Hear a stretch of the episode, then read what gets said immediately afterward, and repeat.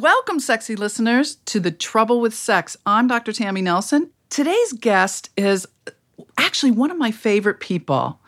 David Kessler is the world's foremost expert on grief and loss. And for someone who's a grief expert, he's the most charming and cheerful person. He's always smiling and he's really super kind. And he's also really popular right now. We're in the middle of a pandemic, and his experience with thousands of people on the edge of life and death has taught him the secrets to living a happy and fulfilled life, even after life's biggest tragedies. And he seems like he really walks the walk, not just talks the talk. He's the author of six books, including his newest best selling book, Finding Meaning, the sixth stage of grief. His personal experience, he witnessed a mass shooting while his mother was dying in the hospital. And that helped him begin this whole journey where he's sort of called to this work. You know, for most of David's life, he's taught physicians and nurses and therapists and counselors and police and first responders about trauma and end of life and grief. And he facilitates talks and workshops and retreats for people experiencing grief. And despite his vast knowledge on grief and being an expert, like the go to expert on grief, his life was recently turned upside down by the sudden death of his son. And that's what inspired him to write this new book, Finding Meaning. I can't tell you how lucky I feel to know David.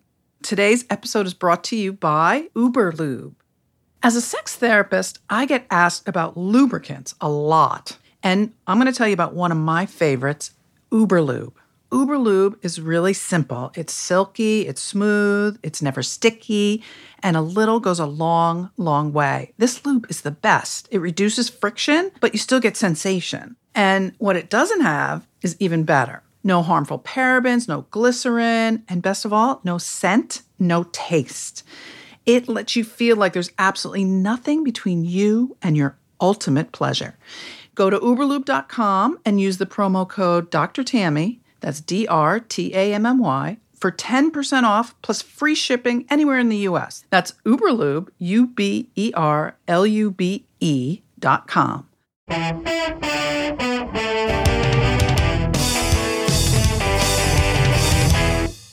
David, I think that you and I met at a conference, and I have always felt really drawn to you. You are someone who I feel like is on this planet to do incredibly important work and help a lot of people. So thank you so much for being here with us today. I'm just thrilled to have you. I'm thrilled to be here and it's always great to see you. I you know there's something where we're on a show talking about, you know, a show that has to do with sex. It's it's interesting how attraction works. That and not even sexual attraction, but the idea that you were at a conference and I'm at a conference with, I don't know, how many thousands of people go to this conference? And like two people are like, yes, let's talk, let's connect. And we just had an energy with each other. And it's no more than that. But it's fascinating how we connect with some and we don't connect with others. And I appreciate you saying that. I'm always delighted to see you. Like you're one of those people I see you, I we do some work together and I just feel good being around you. Like you have you're one of those people that just lifts energy. You know, some people are energy vampires and you walk away and you're like depleted and you're like, "Oh my god." Which you would almost expect in grief. You would. You would almost expect that in grief. That's very true. And you are not that person. You really do lift people and it's funny, you know, I just think of you and I as Tammy and David. Like I have to remember, and I'm grief and you're sex. I mean, oh, okay. Because I just think of Tammy and David. Well, you uh, make grief very sexy. all right. Well, I don't know how to do that, but all right. I try to make it, you know, it's it's such a hard, dense subject. And it's such a painful subject that if I was a heavy, painful person. I mean, obviously, in this work, I can get and I can go into the pain. But if I was to be with me would be painful, who would do their work? You know? Well, so, well, I mean, you the fact that you can sit with people in their pain means you're not Susie Sunshine. Like you don't try to get people out of their pain. Yeah, no, right.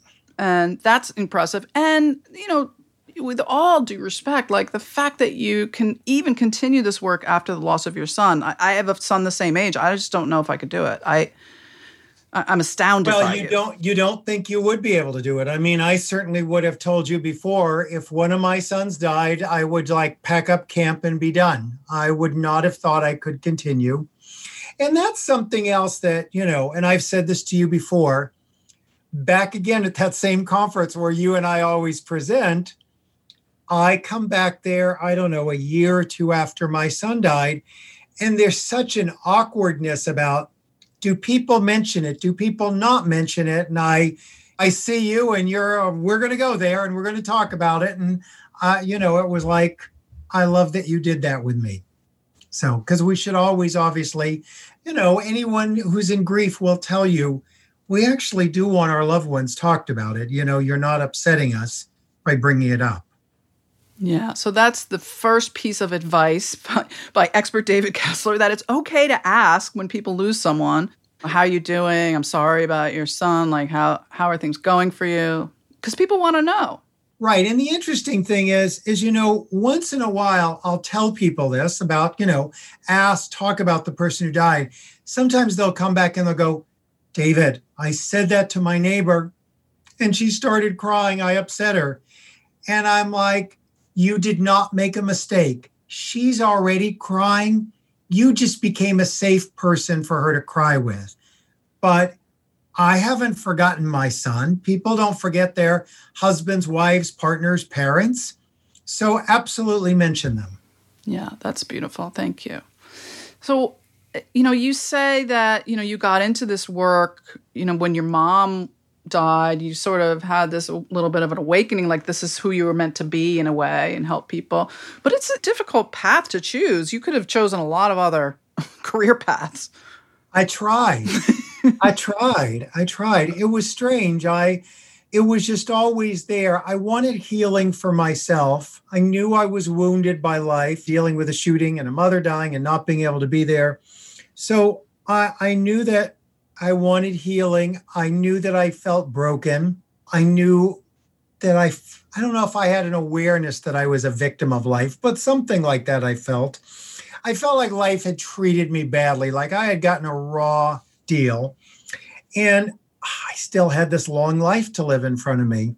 So, but there was not a moment of choosing it. It was little things at first. Like I can remember community college, someone going, do you want easy classes? And I'm like, yes, I'm in. and they're like, all right, the two easy classes, sex class and death and dying. And I'm like, oh, of course I want the sex class and I'll go to the death and dying. The weird thing is inside, I was really like, I want the death and dying class and I'll go to the sex class. But interestingly enough, the teacher taught both. Oh, same teacher same teacher taught both of them. And i'll never forget her. And she was so cute. She she told the story of how she was once at the grocery store. I just and this is how i sort of bring humor to my own life as i think about these things. She talked about being in the grocery store and she couldn't find her checkbook back in the day when we all used checkbooks and she started unloading her condoms. And like she's unloading like you know and this is in the 70s that's funny. like you know 20 condoms on the grocery you know checkout lane. And she was like no no you don't understand. It's my work.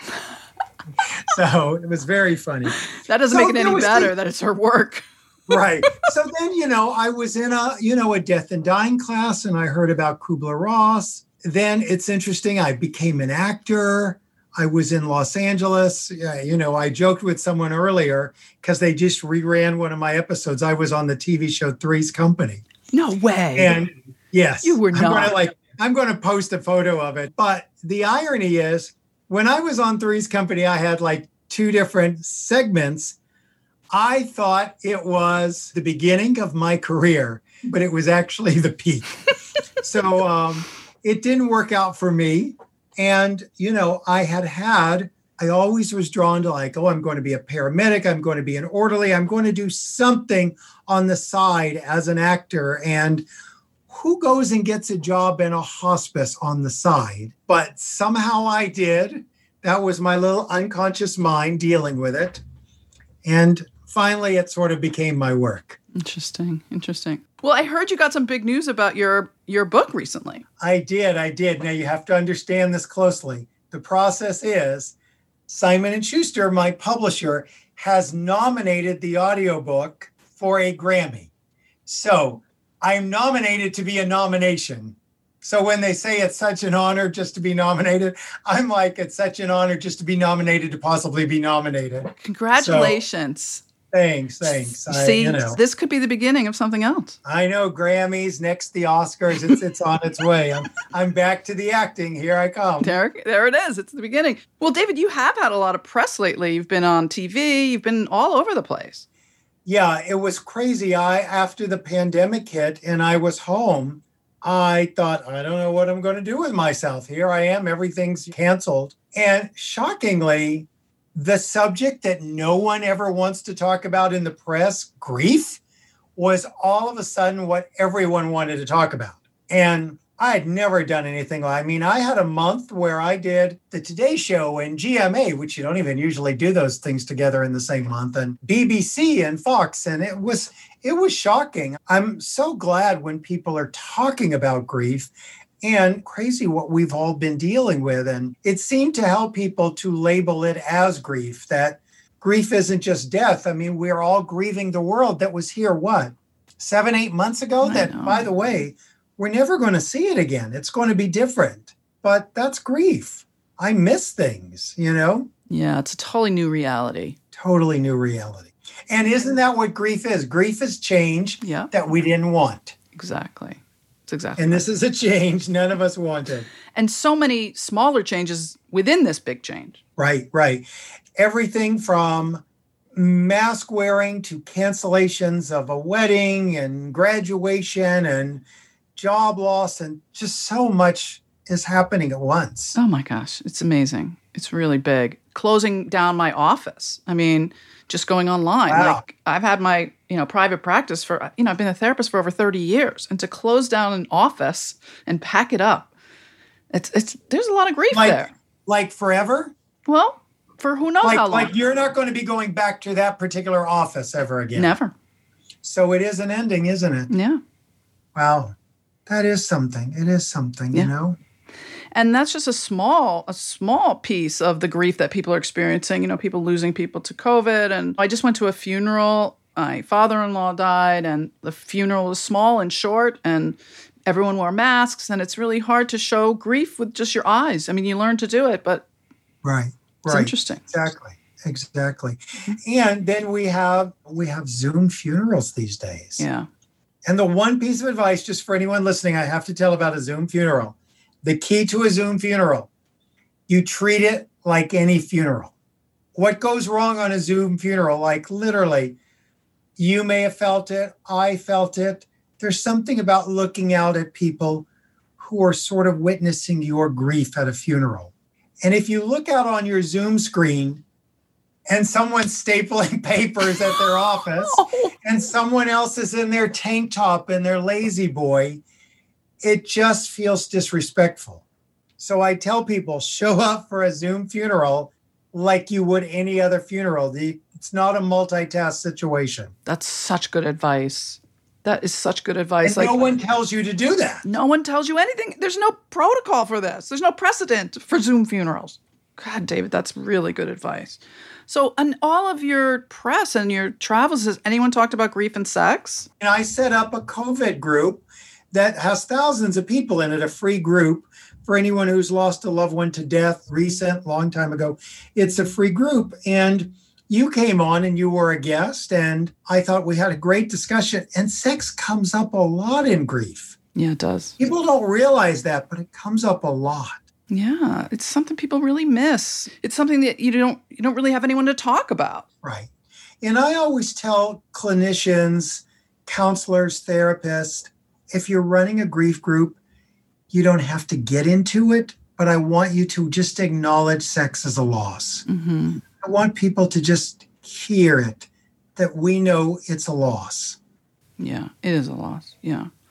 So, David, what do you think? I ask all my guests this, but what do you think is the biggest trouble with sex right now? Well, I'm going to relate it to the to the book.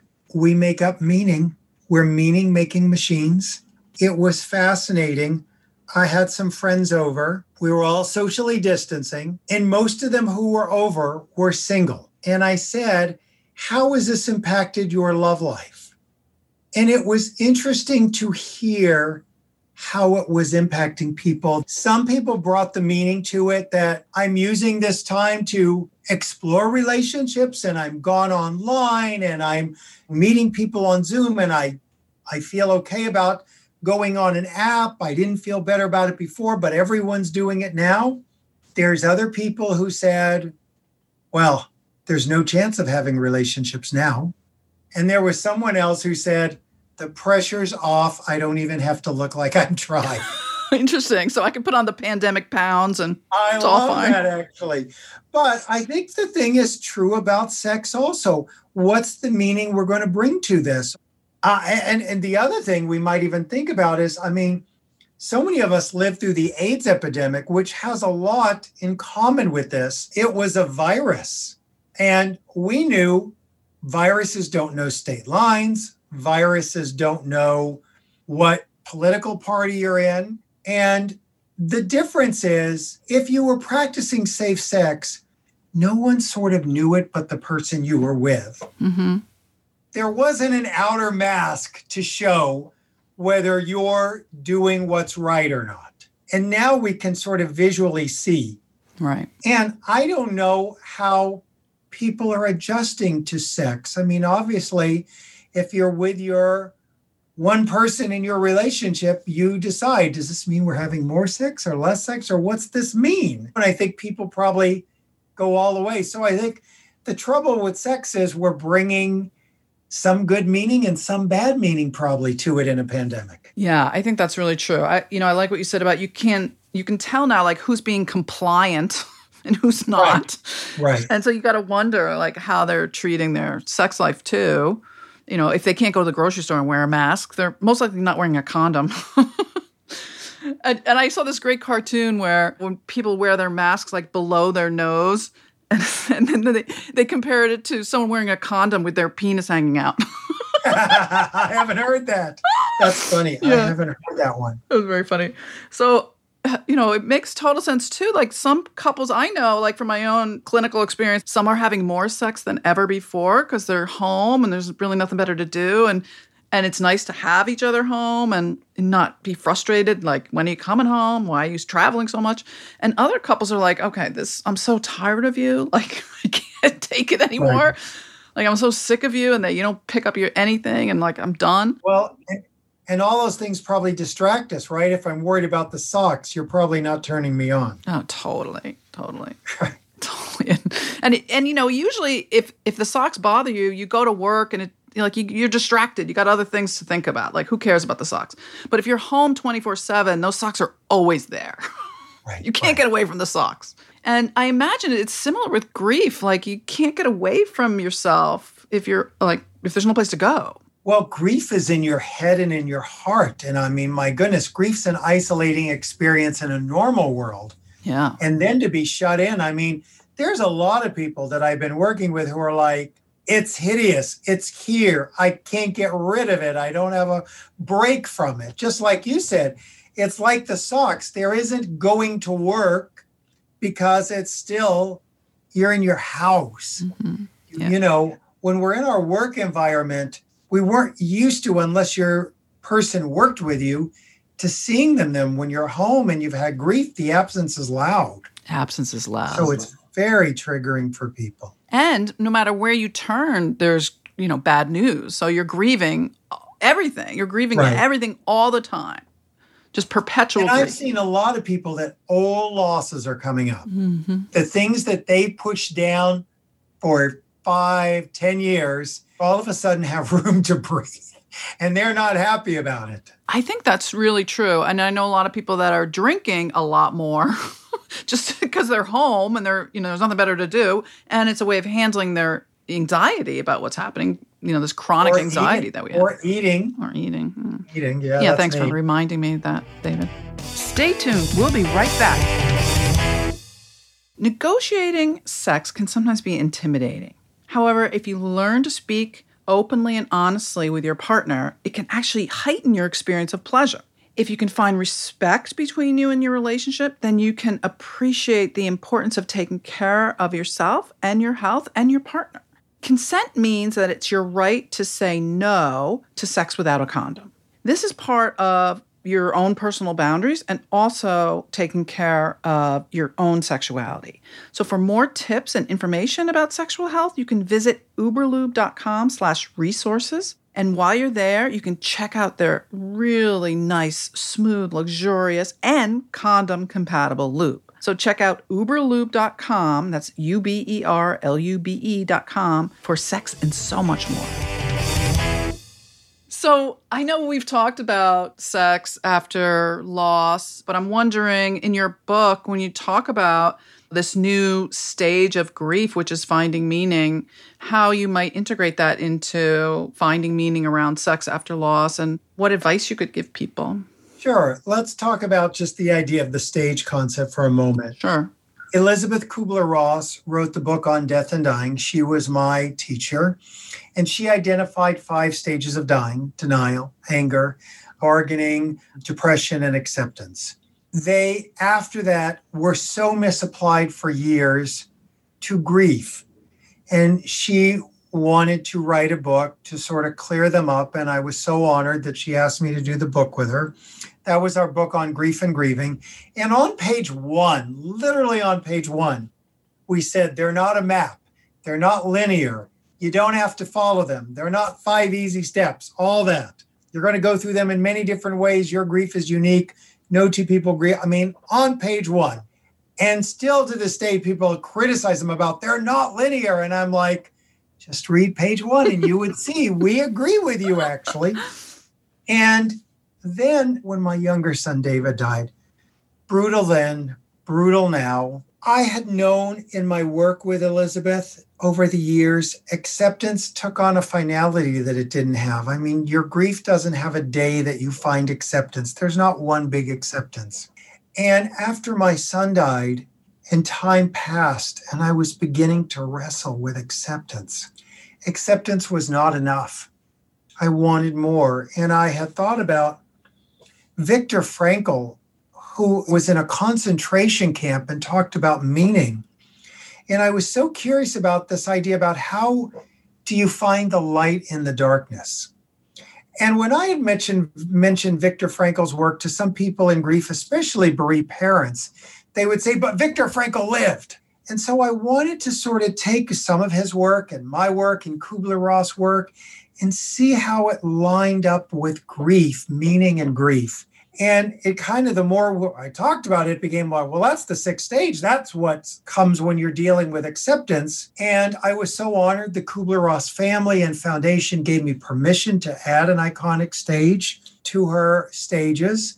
And the, the couple things just to tell you about meaning up front is people get confused the idea of meaning is not a bypass to the pain. My book isn't a how to go around the pain and find the silver lining. My book actually takes you through the pain. And people also think that the meaning, they're like, there's no meaning in this horrific death, or there's no meaning in a pandemic. And I'll go, right, no, there's no meaning in a death by cancer or a child dying or any kind of death. But there's meaning in what we do after. The meaning's in us the meaning is not in the horrific situation. And meaning doesn't take away the pain, but it becomes a cushion. So that's sort of the, the lowdown on the how meaning works. And people who seem to find meaning seem to do much better in grief over time.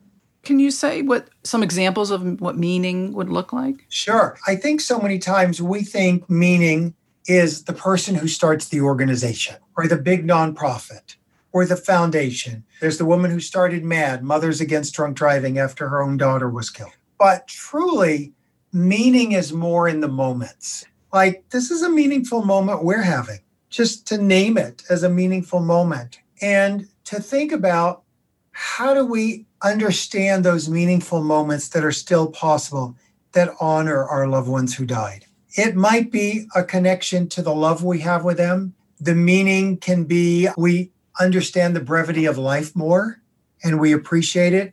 Maybe the way they died shouldn't have happened that way. So we're doing more to help others, to make sure other people don't die. There's a million ways to find meaning. I tell the story in the book of one woman who went into the post office and was just getting stamps. And the postal worker put the book up and she's like, I just want stamps. And there's love stamps and flag stamps and flower stamps. And she's like, it doesn't matter. And then she suddenly sees a stamp of Danny Thomas, who was a TV personality that her dad loved when she was growing up. And she had this flash of sitting there remembering weekly nights watching Danny Thomas show with him. She bought the stamps. She didn't frame them or do anything special. She just uses them as stamps and she pays a bill and she gets this sweet hit of her dad. So there's a million little ways we find meaning. Hmm. Yeah. So it's kind of a spiritual experience. And emotional. And emotional. And a connective one. Is it kind of the you know things happen for a reason or do you try to steer people away from that i try to steer people away from it it's it's challenging to try to play that game the example i give of that is a lot of times online around september 11th you'll see there's a couple of popular videos that go around that said my husband was late and was mad that his car didn't start and someone else will say you know my child didn't make it to their summer job because they were being lazy and we were fighting, or when they talk about all these things that go wrong in a morning. And then at the end, they go, and because our loved ones were late, they didn't make it to the Twin Towers and they were spared. And at first, you go, oh my goodness, that's so meaningful. And then you go, wait, wait, does that mean we have a God that punishes on time people? Wait, right. So if you're on time, that works against us? Wait, showing up for your job was a bad thing that day? So you begin to see how the, the, the reasoning doesn't work in the long run. If I can, I just want to read you one little thing from this. Please, please. That I want people to know. I have these guidelines for meaning, and one of them is your loss is not a test it's not a lesson. It's not something to handle. It's not a gift and it's not a blessing. Loss is what happens in life. Meaning is what you make happen afterwards. Mm, that's beautiful. You know, so it's like, look, we live in a world that there's loss. I was working with someone a while back who said, Our family's cursed. And I said, Why? And they're like, Well, we've had death in our family.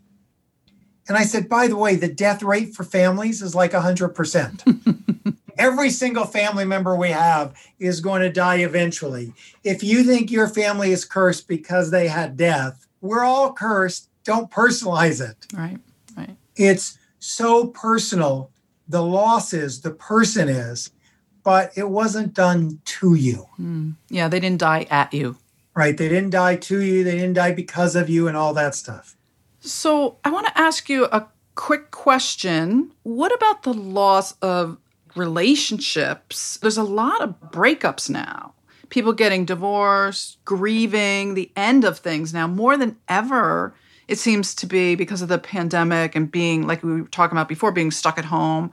Uh, and the foundation of relationships that are not doing well sort of coming to the surface. How would you recommend people handle the grief of divorce? Well, I'll tell you, the thing is, as you remember, when this first started, there was a sense of we might be home like two or three weeks and then life would go back. Yeah, I think Trump said 15 days. And I, I literally had a friend who said, talking about his relationship, we were home, we were really opening up. It felt like the right time to tell each other it's not working anymore. and he was so proud and it was a good discussion. And then like, bam. Fast forward like a month later, he's like, What was I thinking that like a pandemic was the moment to put that on the table? God. It's like that big honest night you have. So here's how I approach it I approach everything as a death. A breakup is the death of a relationship, a divorce is the death of a marriage, a job loss is the death of those people you work with in that place at that time in that environment. And I think one of the things we do that works against us is we minimize our loss. Our loss doesn't count because it's not a death. all losses count, all tears count. And so it counts. A lot of times when clinicians work with me, they'll go, Well, yeah, but how would I handle it? And I go, You just handle it like it's grief. Whether it's a divorce or a breakup, just handle it the same way. It's grief. The grief doesn't know it's grief, it's sadness. I have a question from a listener. This is from Mary in Michigan. She asks, I don't understand this perception of moving on. I don't think people understand that you can find love after someone dies and still be grieving. Can you say more about that? It's a great question. First of all, the word moving on tends to bother people in grief because it feels minimizing to the loss you have. So, most people in grief tend to prefer moving forward in a way that honors the person who dies, or maybe even moving into the next phase of your life, but not a moving on. There's a we left them behind, and we're never going to leave our loved ones behind. And I think that she's right. You you're always going to miss your spouse who died. And I think hopefully you found a new secure person that can hold you still missing that person and knowing it doesn't take away from them that's such an important thing I want to bring up in grief the idea that number one, grief is a no judgment zone. And number two, it's also a place to not compare. Partly because if you compare and you win, you lose. I mean, who wants to be the winner of that comparison? And when we're comparing, we're judging and not feeling. And I always say, whose loss is the worst?